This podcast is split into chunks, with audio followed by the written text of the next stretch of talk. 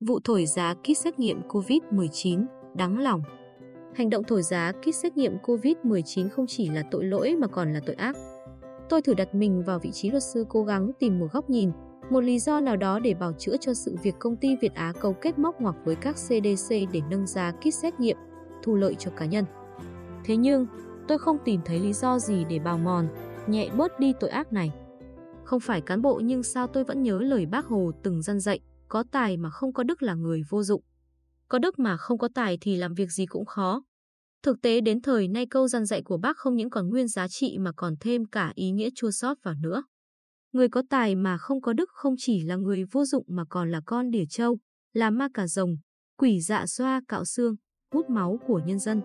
Hành động này không chỉ là tội lỗi mà còn là tội ác.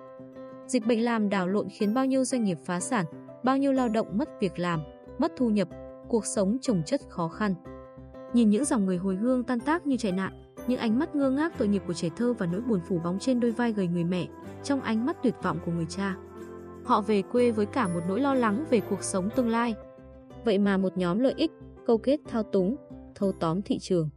Họ nhận các hợp đồng độc quyền, tùy tiện áp đặt giá lên bộ xét nghiệm, số nhân viên y tế ra sức đi xét nghiệm COVID-19 để thu lợi.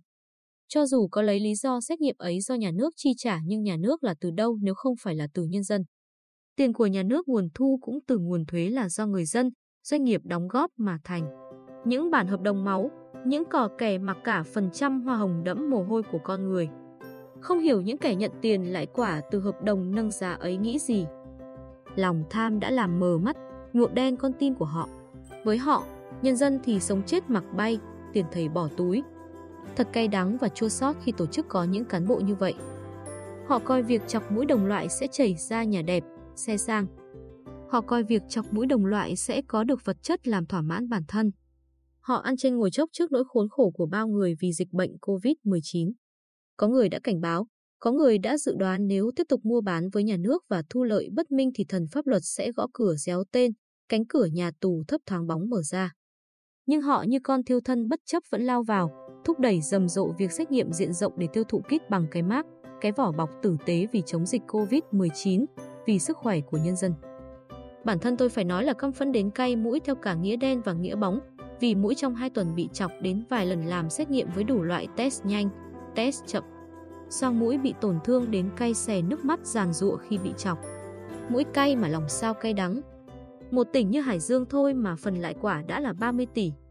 Một con số mà dân lao động nghe thấy còn lạnh toát người, hơn cả bị lạnh do đợt rét đậm rét hại đầu mùa này gây ra. Đương nhiệm Tổng bí thư Nguyễn Phú Trọng đã từng nói đại ý, tiền bạc lắm làm gì, chết có mang theo được đâu, danh dự mới là điều thiêng liêng, cao quý nhất. Vậy mà, lòng tham đã làm họ mờ mắt để rồi thân bại, danh liệt, số tiền khổng lồ kia cũng đâu được sử dụng hưởng thụ mà là quả báo nhãn tiền, thân tù thể tội tiếc và chua xót nữa những người bị bắt và những người sắp bị bắt họ đều là là nhân tài. Nếu không có tài không thể ngồi được vị trí giám đốc đâu. Kể cả anh bỏ tiền ra mua vị trí, anh vẫn phải có bản lĩnh, có trình độ hoặc không phải có tài về quan hệ, điều hành mới ngồi vững được. Tiếc thay cho những nhân tài chỉ vì không tu dưỡng, rèn luyện đạo đức, khống chế lòng tham để rồi chết gục bởi những viên đạn bọc tiền. Để cả những người ngoài cuộc cũng cảm thấy cay mũi và đắng lòng. Mong sao đây như là hồi còi dài thổi phạt cả thẻ đỏ và đá phạt đền trong bóng đá.